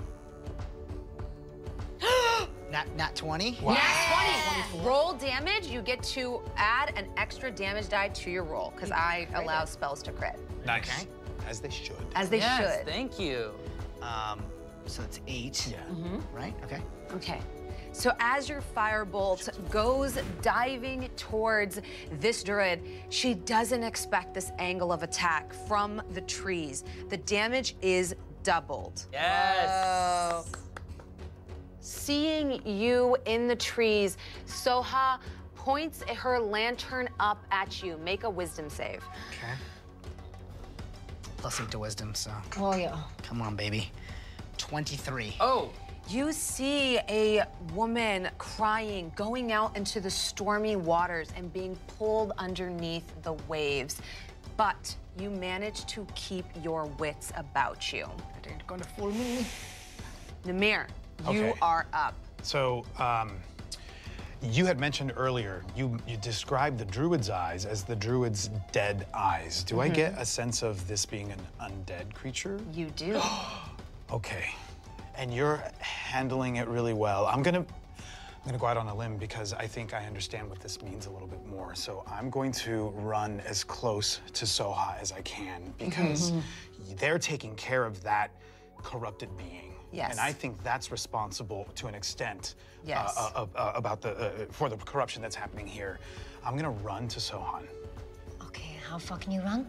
I can double. Well, I can move 35 feet. So I'm gonna get. I'm gonna use those 35 feet. Be within line of sight. Seven. Oh, yo. Okay, well, I can go over the thing. That's fine. As long as I'm. Thing. Right. Mm-hmm. Yeah. Mm-hmm. Is that correct? Okay. And I'm going to call to Sohan. This isn't who you are. You. I understand you. I understand your place in this world. I beseech you, God, deity that called me forth. I have one more favor to ask for if I'm understanding the way this is. I beseech you, help me clear Soha's mind. And Namir closes his eyes, and the swarm around him, these like insects that start to shape change, moths, ants, beetles, they start to become more erratic and fly all around him as he closes his eyes and calls forth the deity that gave him these boons. I don't fully know how this works, but I know that you can hear me, and I beseech you, help me cleanse Soha and have her return to her true self. This corruption has to end. I will do whatever it takes. Help me. The card in your hand begins to become singed at the edges as it heats up once more, and like a kettle boiling over, you feel this pressure build inside of you until you are whisked away from this reality, leaving your party behind. We'll come back to that. No! This Druid of Decay is currently grappling with you. It is your turn. Yeah, great. You pulled me to you. Let's party. I'm gonna cast Shocking Grasp. That's going to be a what is this? Plus 5, 21. 21 hits. Great. That's 5.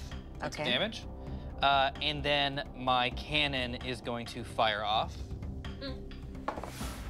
That's 19. That's a hit. Okay, then we're gonna have some fun. Okay. I'm gonna stop you right there. Yeah. With all the love in my heart, she had 5 hit points. I think she actually had 3 because I was supposed to add +2 for damage. For the range. She's going down. So. She's more dead. Stand down, stand down. Describe to me the manner in which you dispatch this hellish foe. Like, she's pulling me in, she's pulling me in, she's pulling me in, and I just see all the hate and all that anger, and I go, I'm sorry. And just send all that electricity through the body. The vines come up out of the ground and take her under. You hear Soha pointing towards this entity, almost like feeling that loss, feeling that wailing, feeling that mourning once again, seeing an ally fall. And then you see her descend into the waves. And as you do, you see a reflection in the water. You see Namir's reflection in the water. But you're unable to reach him or touch him in any way.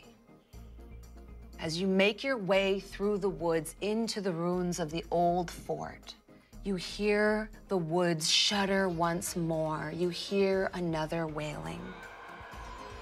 Just as you're passing into what you hope is the safety of the fort, you've heard these walls might protect you. They come tumbling down,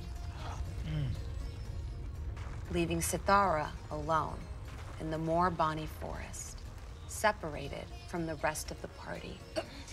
The tumbling pillars now closing off the way behind you. Sitara, the forest falls quiet once again. You are bathed in the emerald light reflected from the river Soha, the namesake of the entity you just met. You hear Namir's voice lightly on the wind, but just out of touch. We'll see you next time on DesiQuest. Oh, fool. No! Priya's menu on the table. My son! Oh, man.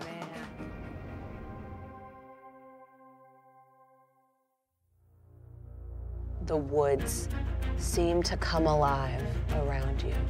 The very ground threatening to swallow you whole. Was anyone else hearing this? They can't help you. I don't need them to help me. I want to help them. I mean, I've already stabbed my friend once. I don't want to do it. I'm sorry. Where have you been? Oh, my God, thank God. What happened? Are you a ghost? No. Are you sure? Yes. What if you are and you don't know it? That's a thing. Hey. Insight check on myself to see if I'm dead. Papa. Yes, Butcha. I'm not a real boy. No! Oh! No! What? I don't want to kill you. And trust me, you can't. Okay. You can never kill an auntie! I don't get the violence. I get even. I am going to tear you thread from thread, and your screams are going to echo through a forest that cares not for your existence. Do you understand me? Okay. This was a heel turn I, the DM, was not expecting. Yes. Roll for initiative. I hope you enjoyed the show as much as we loved making it. But it wasn't just our love that made it possible.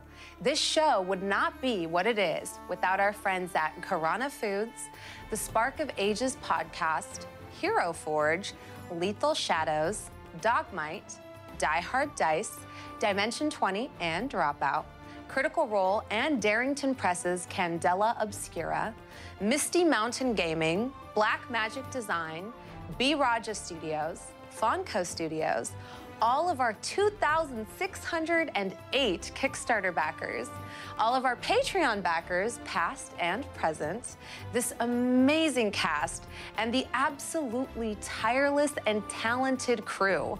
Tohade bina appa kuch nahi kar sakte. Tohade naal appa kuch bhi kar sakte hain.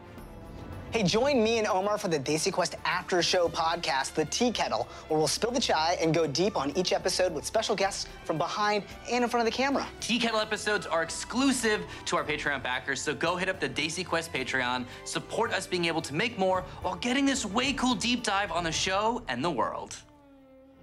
I like all of the, like, customs that I'm getting so wrong. Episode 3, take 1. Did you think I'd give you a card if you asked for one? I didn't know what was happening. I still don't. I don't know what this is. That is the joy of this. I have no idea what it is. Ooh, I just messed up. Maybe we should have gotten rid of this, my bad. All right, 850, so good to see you again. AC, how are you? Akini, hello. Catman. Yeah, I feel you. Oh my God, remember that time we played with catnip? We've got double Elizabeths to thank here. We've actually got quadruple Elizabeths to thank here, and that's pretty incredible. Jesse Cox, gosh, it is so good to see you after all these years. Goodness, oh, it is just, look at us. We made it this far. Nick Ung, you're the best person that's ever existed in my eye holes. Surya, how are you doing? It's so good to see you. The Gupta family, how are you doing? Todd Owen, how are you? Vicken, how are you? Oh, you all traveled together and you all have to leave. Okay, great.